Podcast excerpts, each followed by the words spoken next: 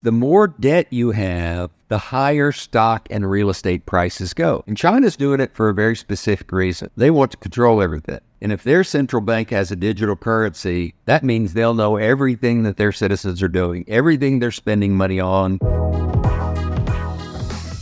Welcome back to another episode of El Podcast. Today's guest is Richard Vague, who previously served as Secretary of Banking and Securities for the Commonwealth of Pennsylvania Presently, Richard is the managing partner of Gabriel Investments, an early stage venture capital company, and is the author of the recent book, The Paradox of Debt A New Path to Prosperity Without Crisis, which is today's topic on our podcast. Thank you so much, Richard Vague, for joining us. It's a privilege to be here. In your book, The Paradox of Debt, you discuss the process of money creation through bank lending.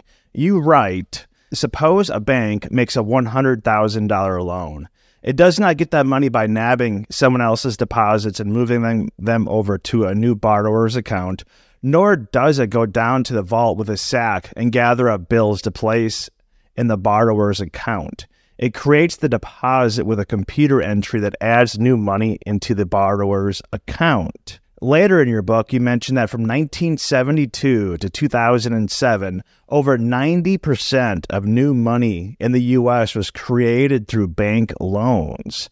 Can you explain in simple terms how money is created by the bank lending, and then also explain where that remaining 10% of money supply came from? Yeah, well, this gets discussed a lot, but we don't have to guess. We can go into the financial records of any country which are normally maintained by the central bank. In the United States case, it's obviously the Federal Reserve that produces any number of reports. So you can go and actually track this. Most money is created new by bank lending. What we often hear is the money supply. We also hear it referred to as M2 a lot, which is one of the definitions of the money supply, is a measure of deposit. So when you hear somebody talk about the money supply, they're mainly just talking about deposits. And deposits are something that are at banks. That's really kind of the definition of a bank is an institution authorized to accept and create deposits. Well, just as you uh, you read from the book, if you were to walk down to a bank and ask for a loan to, you know, take a vacation with, they and if you ask for five thousand dollars, you walk out of the bank with an obligation to pay five thousand dollars, but five thousand dollars credited to your checking account. That's new. That's an increase in the amount of money that exists at that bank and in the world. That's where money comes from, and it long has, you know, for at least a couple of hundred years. Now, the other 10%, and it fluctuates from the year to year. We actually have a index, online index for the book, and you can actually look at this year by year by year if you want to. So, but money is also created by the Federal Reserve. And it does that in a very similar way. If the Federal Reserve, if you, Jesse, own a treasury bond and you are a U.S. citizen, and living in, you know, New York and they bought a $5,000 bond from you, they would pay you by crediting your bank account with a deposit. They would own the security that you would now have a bank deposit. Well, that's also an increase in deposits, and that's referred to as QE. You know, there's all sorts of names for it these days, but it's monetary operation, quantitative easing, whatever you want to call it. That's a way the Fed creates money. In some years, recently, it's been a big number, but over time, it's been between like 10 and 30% annually. If they're basically just creating debt out of money, what is fractional banking then? Well, actually, different people mean slightly different things by fractional reserves. But in a sense, what we're talking about is, in essence, what most people mean when they talk about fractional reserves, which is the amount of reserves that the bank has to keep for your deposits is actually a very small amount. Most banks, it's well less than 10%, you know, maybe 2 3%. That's this creation of money uh, out of lending. And the folks that oppose it, you know, as a harmful or profligate behavior, you know, want to eliminate basically the bank's ability to create money. Richard, you write in your book, Paradox of Debt, we should take a moment to revisit why the idea of printing money, and for the listening audience, the printing money is in air quotes, should be retired from the contemporary economics lexicon. Richard, can you explain why this term should be retired and what is the actual process that's going on when people use this euphemism of printing money? Well, it gets used all the time.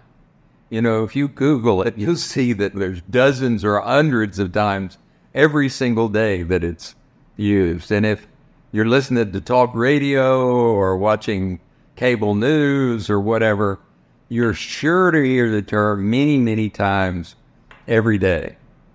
Well, once upon a time, we did print money. The, the, in the United States, after 1787, after the Constitution was created, you know, we, we printed a lot of money in the Revolutionary War, as you may recall, but that was before the Constitution. So from the Constitution forward, the U.S. didn't even have a currency until 1861, 1862, which was the American Civil War, and we needed money to pay for that war.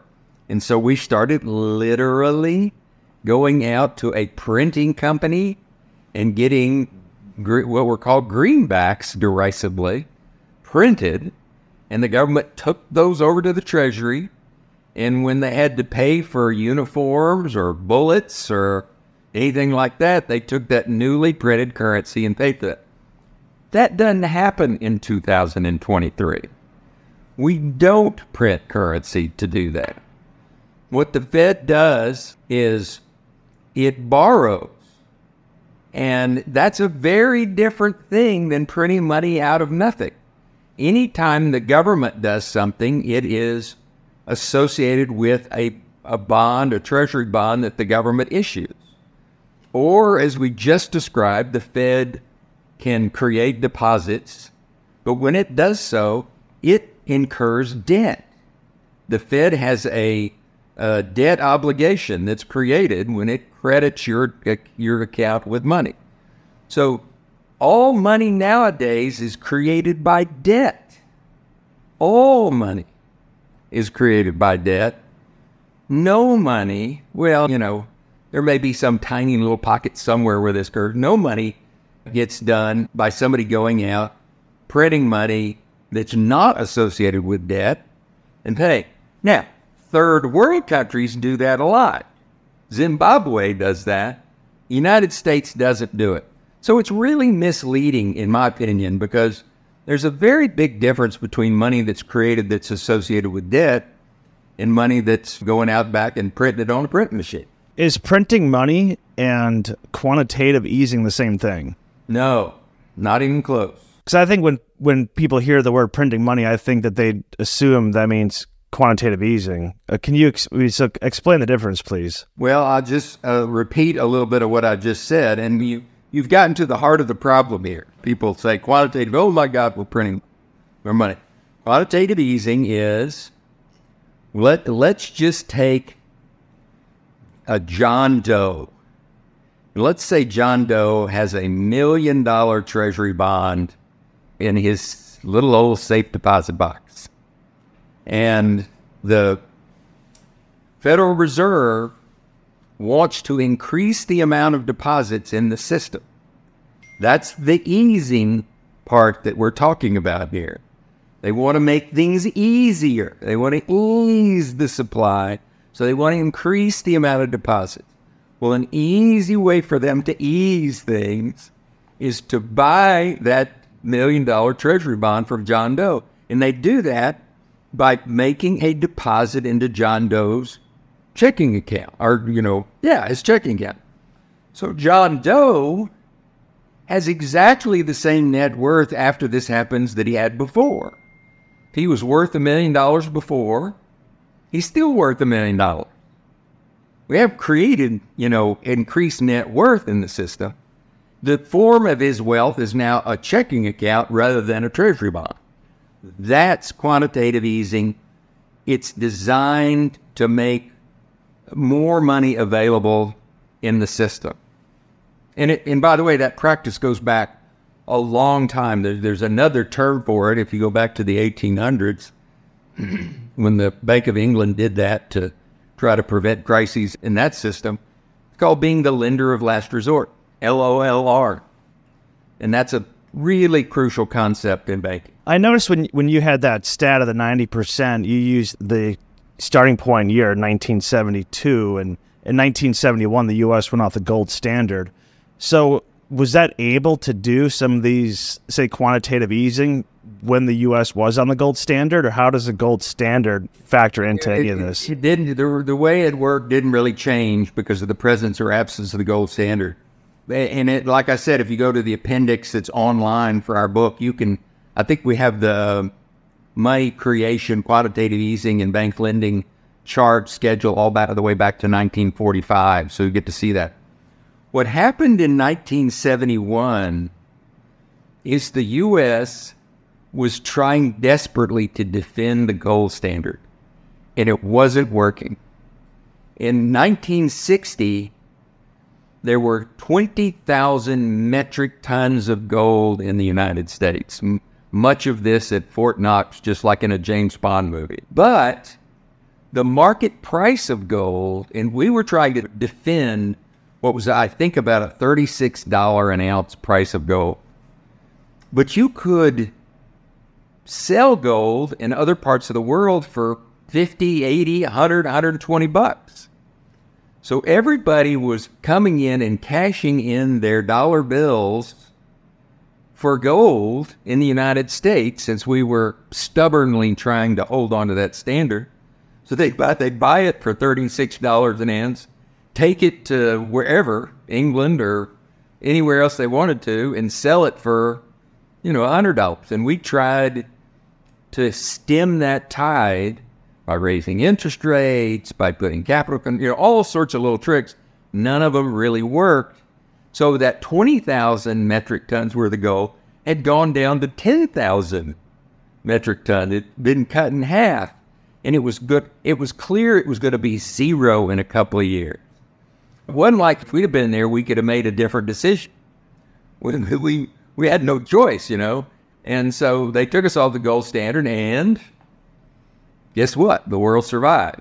But central bank operations really didn't work different before and after that. The, the one difference was banks and the central bank tended to have more gold on their balance sheet than they do now. So, Richard, I got another quote from your book. I like to do quotes that way I don't uh, fumble it. So, in your book, Paradox of Debt, you write financial crises can be foreseen and prevented once we start paying attention to the factor at the heart of them excessive lending and debt. In large part, we have not learned the dangers of over lending for a simple reason. Bank, bankers, and other lenders make money through growing loans. That is what garners promotions, industry accolades, high stock prices, and large bonuses.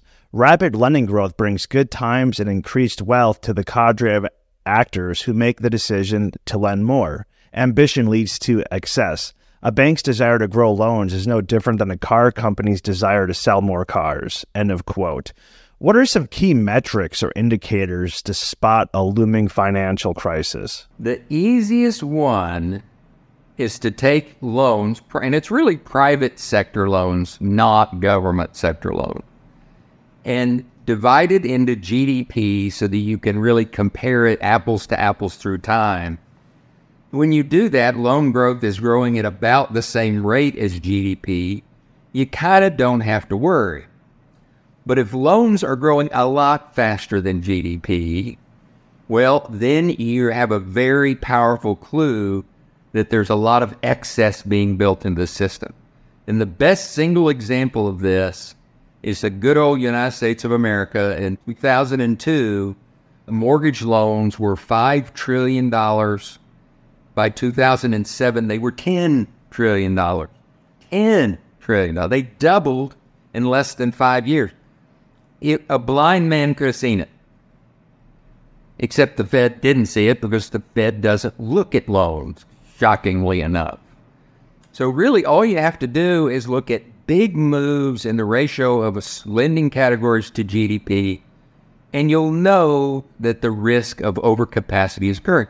Now, I'm, I'm happy to report that there aren't big such pockets in the U.S. right now. There's little pockets of problems, there aren't big ones. In China, they have a massive problem in this regard because their private sector loans are off the hook. There's so many different metrics, Richard. One of the interesting metrics I noticed in your book was you talked about during the 2008 Great Recession.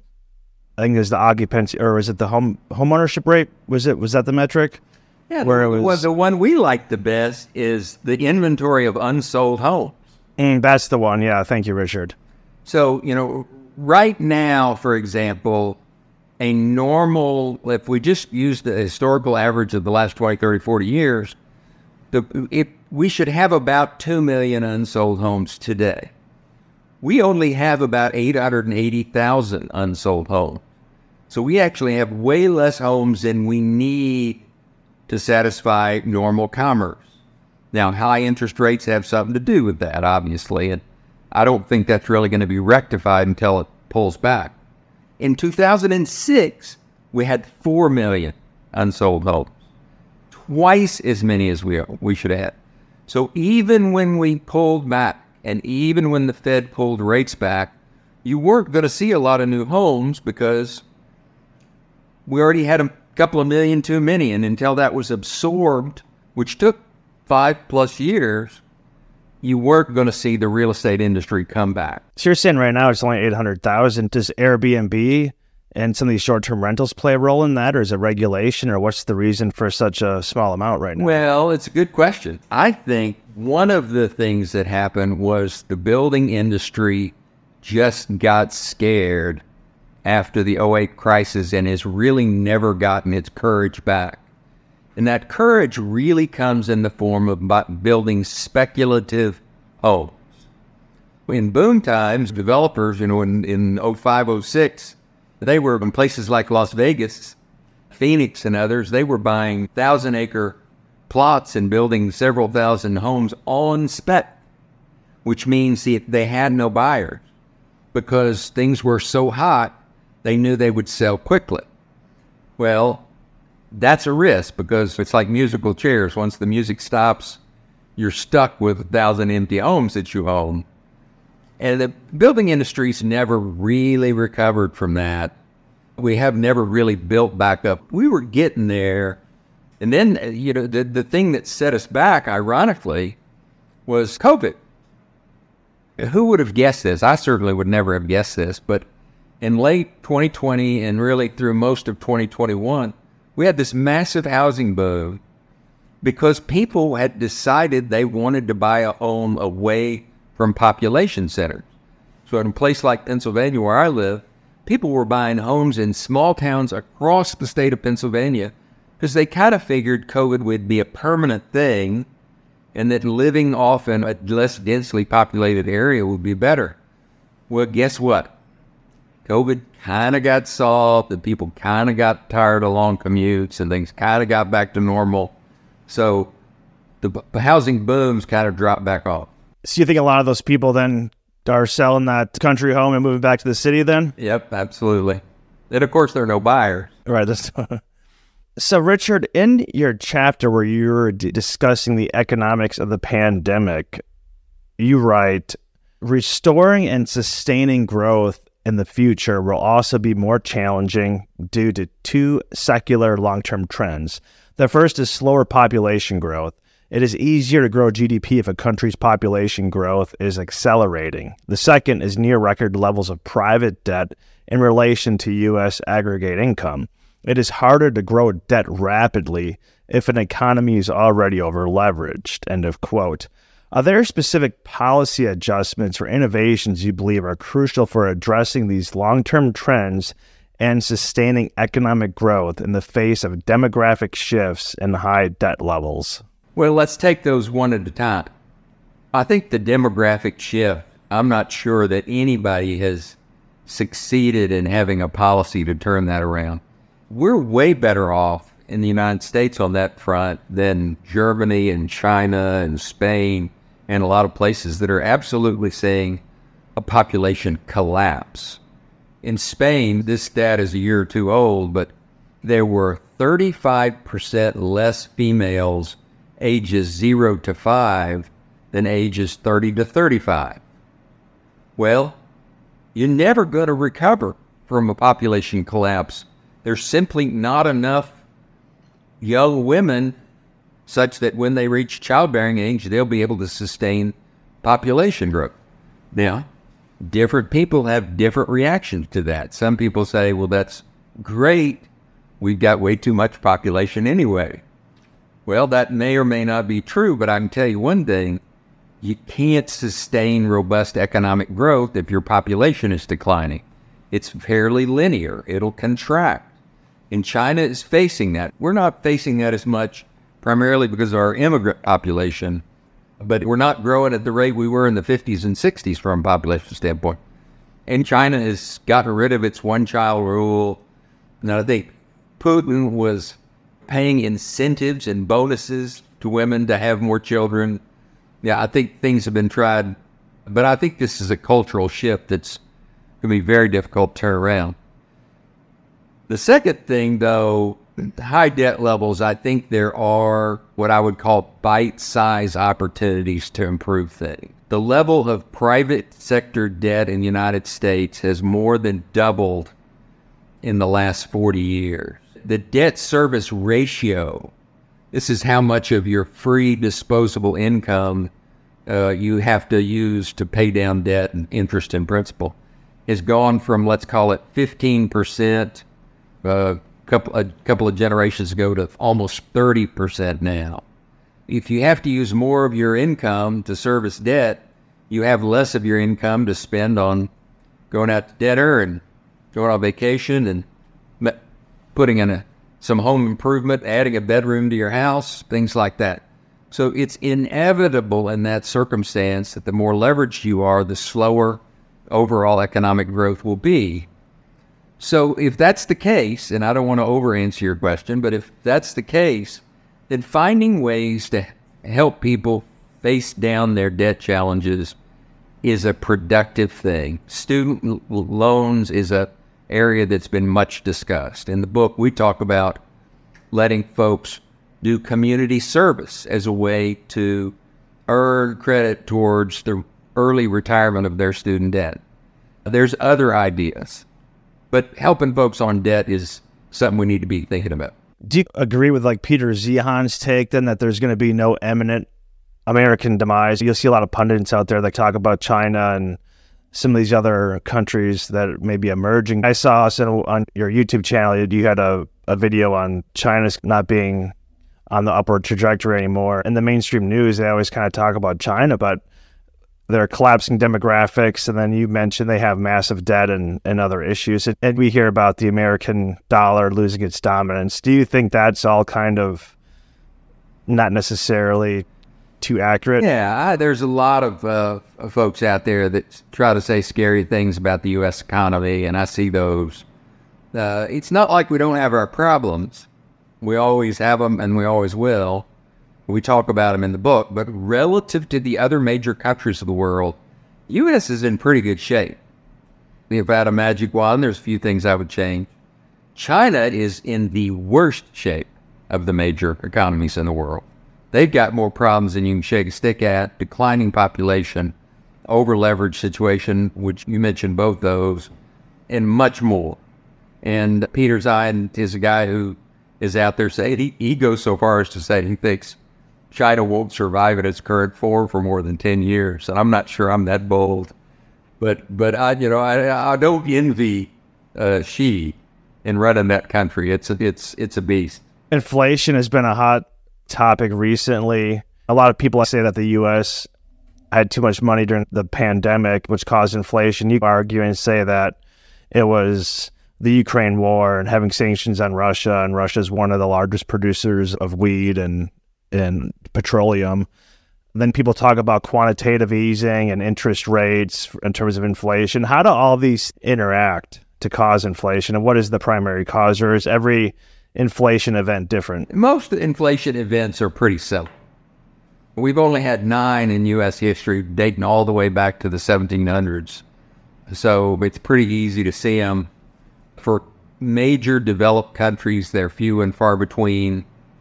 And they almost always relate to some problem with supply. In the 70s, OPEC, Saudi Arabia, had a stranglehold on the oil supply, and, and oil prices went from about three to four dollars a barrel in 1973 to forty dollars a barrel in 1979. That was the Yom Kippur War and the Iranian Revolution. That's tenfold increase in the price of oil. Today, oil is what 80. That would be as if oil went to $800 a barrel right now. That's how shocking that period was, and that's what brought our 70s inflation. And by the way, the thing that solved that inflation was we had had a policy. This relates to Richard Nixon in 1971. Remember, he was trying to solve inflation with price controls, which sort of never worked. Well, they had they had regulated the price of oil domestically in the United States at the wellhead. So you couldn't say it was it was a complicated structure, but basically you couldn't sell oil for more than, you know, $15 a barrel, I think, when the market price was $36 a barrel. So folks in the United States stopped producing oil. And that contributed to the undersupply. And between Jimmy Carter and Ronald Reagan, they deregulated the price of oil at the wellhead. Drilling rigs in the United States went from 1,500 in 1977 to 4,500 in 1982. They tripled. I remember I was living in Texas, by the way. It was it was crazy. And sure enough, as soon as enough drilling capacity was out there, the price of oil collapsed. I remember it was spring of '86. It was great for the rest of the country and terrible for Texas. the price of oil went from over thirty dollars a barrel to nine dollars a barrel in like two or three months, and inflation ended.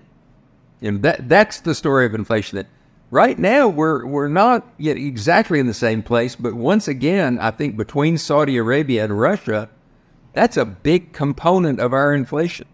We we haven't managed to diversify away from oil. It's been 40 years. We're still kind of drinking at the the oil, you know, the the the fountain of oil and still beholden to these folks. And I think that's kind of a shame on us but between COVID and the undersupply and the war in Ukraine, and and here's our, a little bit of irony for you. I think high interest rates, which are supposed to solve inflation, actually contribute to inflation a little bit. High interest rates make things more expensive.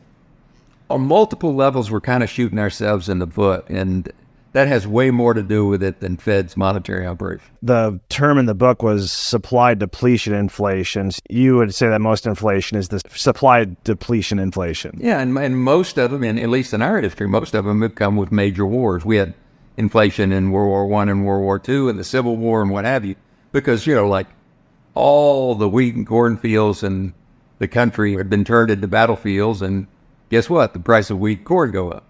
Let's talk about growing an economy, Richard. In your book, Paradox of Debt, you say there are only four ways to grow an economy increase government spending, increase business spending, increase household spending, or increase net, net exports. All of these are powered by debt growth, including increased net exports, as those are financed by debt from the importing country. Is it possible to grow an economy without taking on any debt? Economic growth comes from debt growth by definition. And we have a chart in the book that really maps that for you. If you don't want to grow using your own debt, the only way to do it, as you just read, is by improving your exports or decreasing your imports, such that your net trade position improves.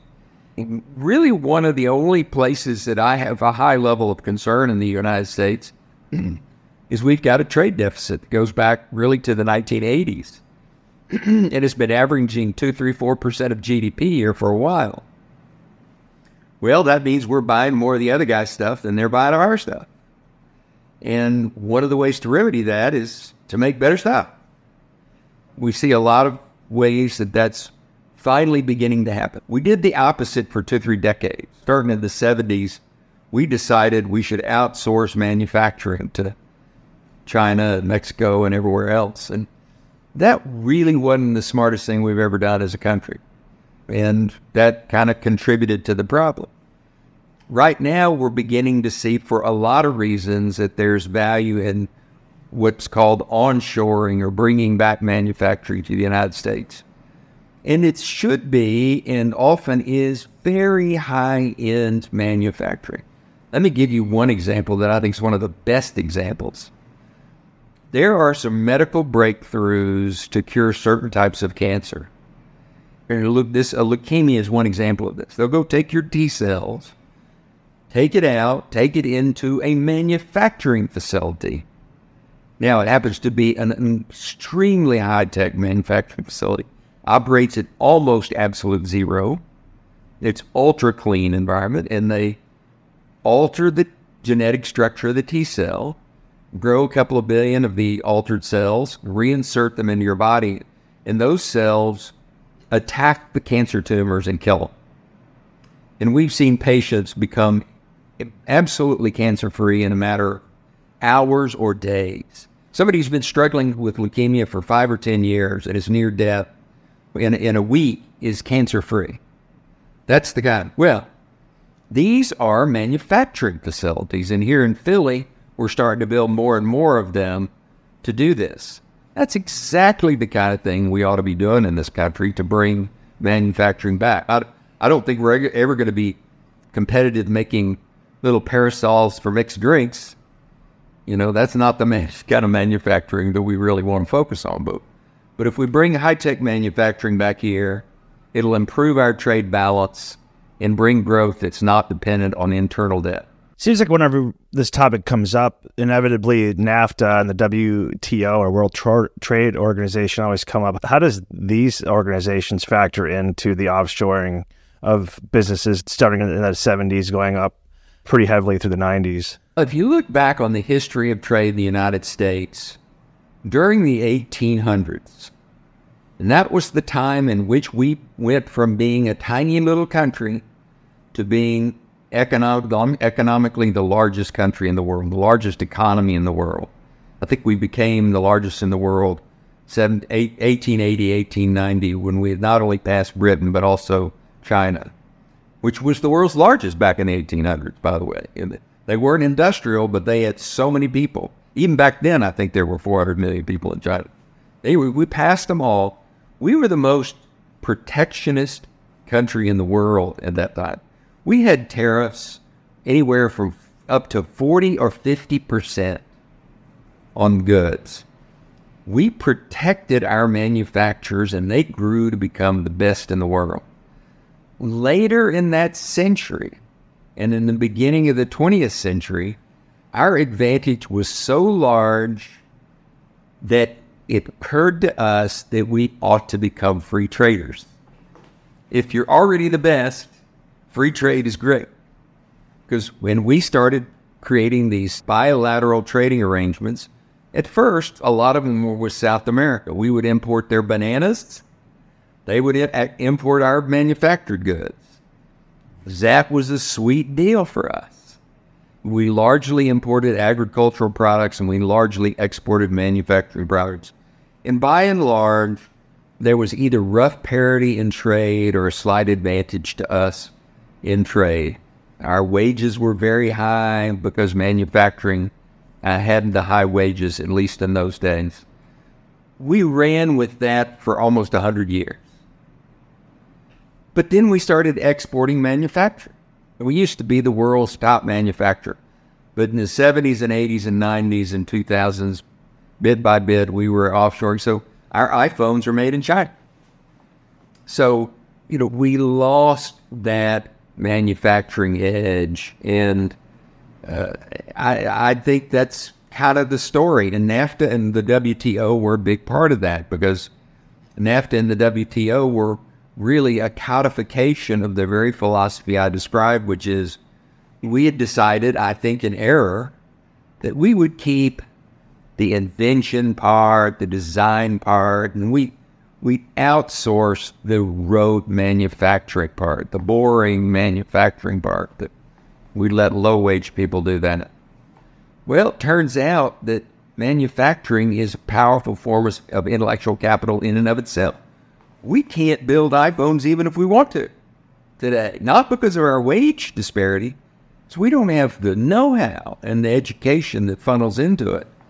Uh, we lost it, and we need to get it back. Do you see that trend reversing, Richard? The pandemic kind of made that obvious, where we couldn't even get some of the basic essentials, PPEs, masks, things like that, massive shortages. So, is there a trend where we're actually going to be manufacturing more in the US of A? Yes, some of the recent legislation helped that out. The CHIPS Act, obviously, the CHIPS and Science Act, I think it's called, gave subsidies for bringing some of that critical chip manufacturing back to the US.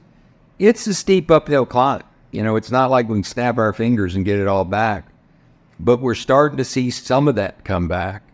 And I think we'll get more and more back over time as long as we remain committed to it. We could lose our political will on that, but you need legislation, you need subsidies. We did all that back in the 1800s. That's how we got great. You know, people that say that government should stay out of things just basically don't know their history because the U.S. massively subsidized railroads and telegraphs and canals and all the things that made us the world's powerhouse.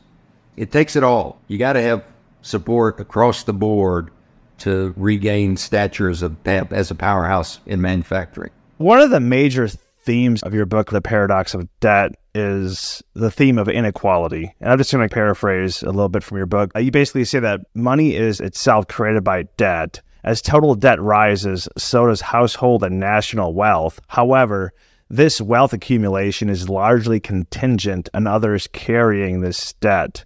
This dynamic leads to deepening inequality, especially affecting the middle and lower income households. What are the primary factors contributing to rising inequality that are driven by economies of debt? Well, there's a couple of facts you got to consider that most folks just simply don't think about or aren't aware of. One of them is that most household wealth is in the form of two things real estate and stock. And it's like, you know, 65 or 70%. I, I saw somewhere if you include pensions, it, it may be close to 80% of household wealth is in the form of stocks and real estate. So that's a profound first thing to realize. The second thing to realize is that the top 10% of the country own most of the stocks and real estate. The most recent stat I saw is the top 10% own 65% of all the stocks and real estate in the country. The bottom 60%, that's 60%, that's the middle class and the lower income groups, only own 14% of all the stocks and real estate. So that's the second thing to know. And then the third thing to know, and again, this is something most folks don't think about, is the more debt you have, the higher stock and real estate prices go. Debt to GDP in the economy was 125% in 1980. It's 260% now. Net wealth, household net wealth to GDP was 350% in 1980. It's 600% now. Debt rising causes asset prices to go up and therefore causes wealth to go up. But, and here's the punchline if the already wealthy own most of those assets, they get the disproportionate benefit of that.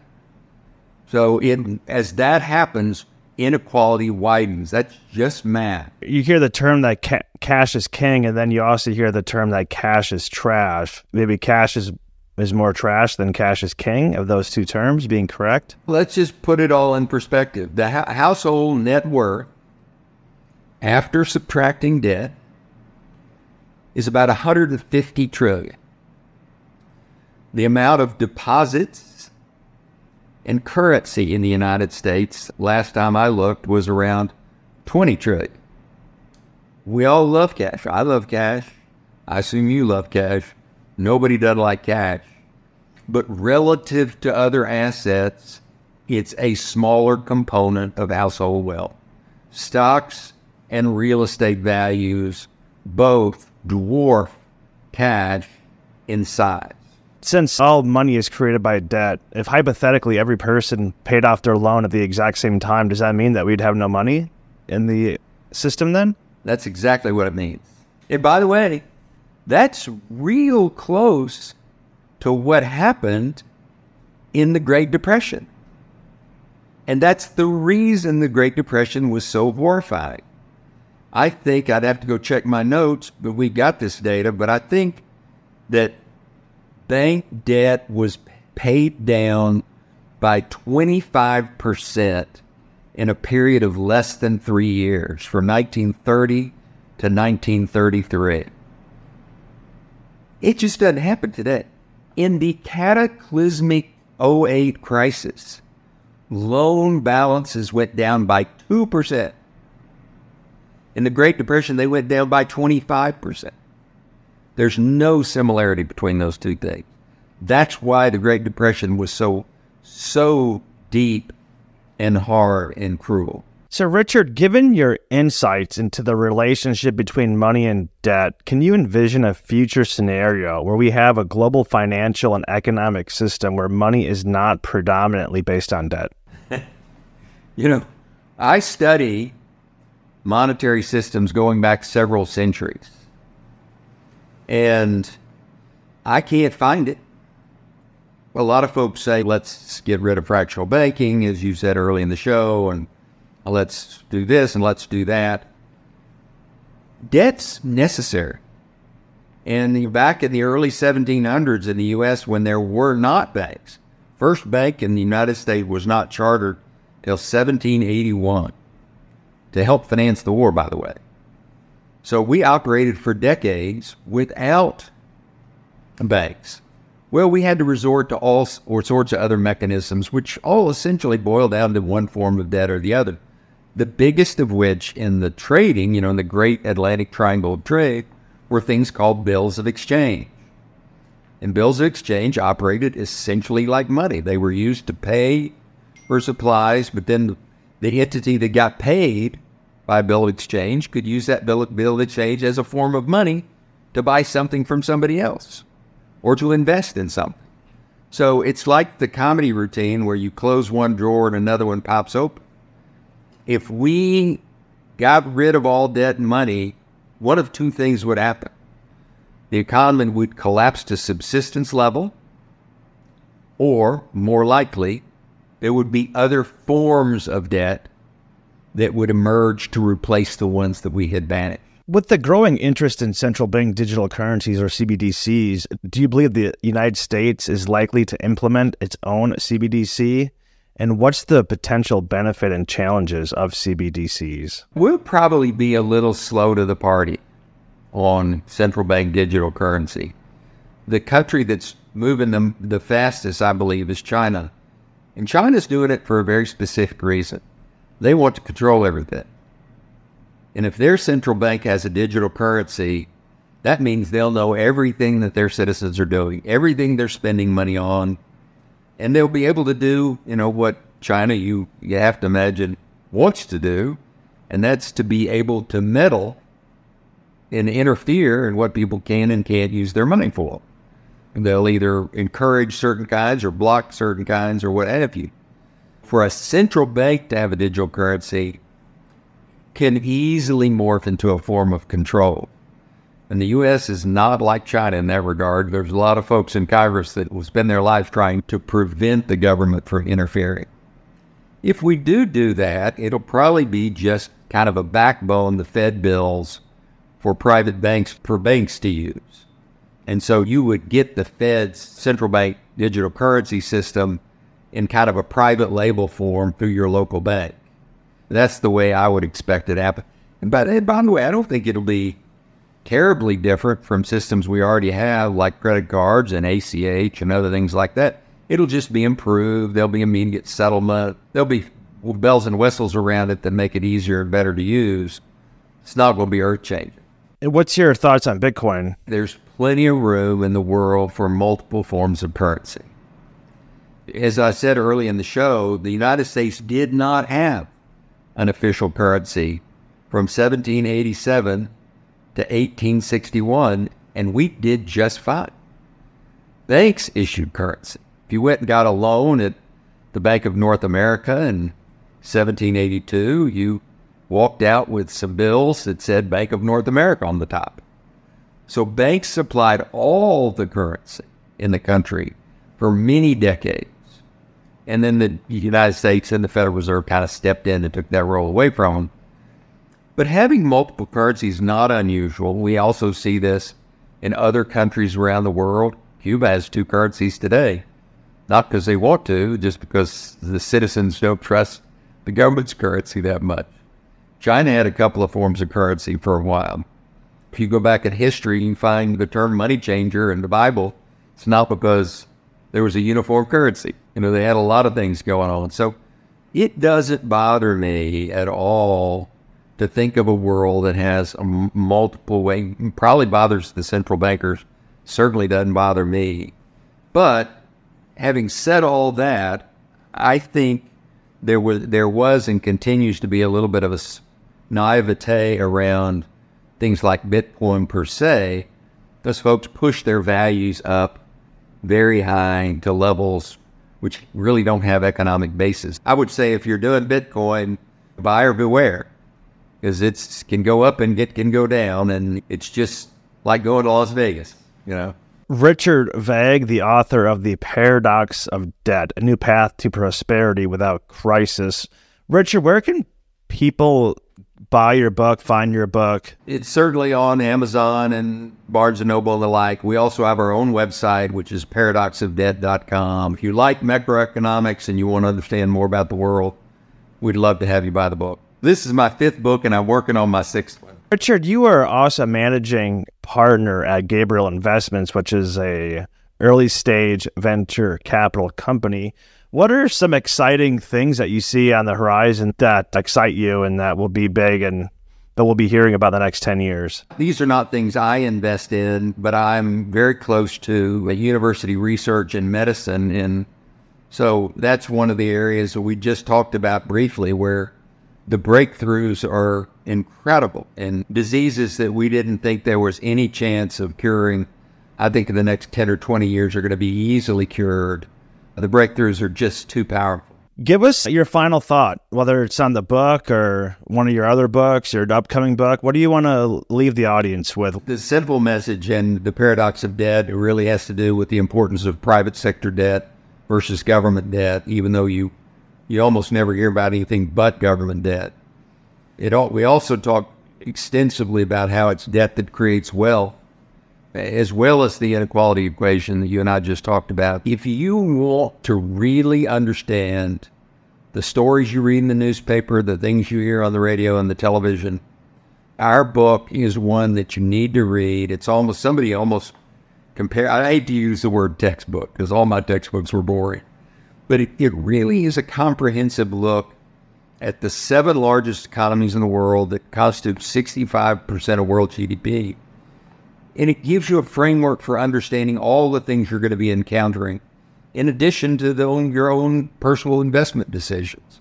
So we, we strongly recommend it for those who like numbers and want to understand the world. And you kind of mentioned, Richard, that you're currently writing your sixth book. I was reading a review actually of your book, The Paradox of Debt, and it was written by Stephen Keen, the famous economist. And he mentioned in there that you two were collaborating on a book. So, uh, is your sixth book actually was Stephen Keen? Is that what's going on here? Steve is a dear friend and mentor, and I adore him. We haven't yet started on this, but he, every time I see him, he mentions that.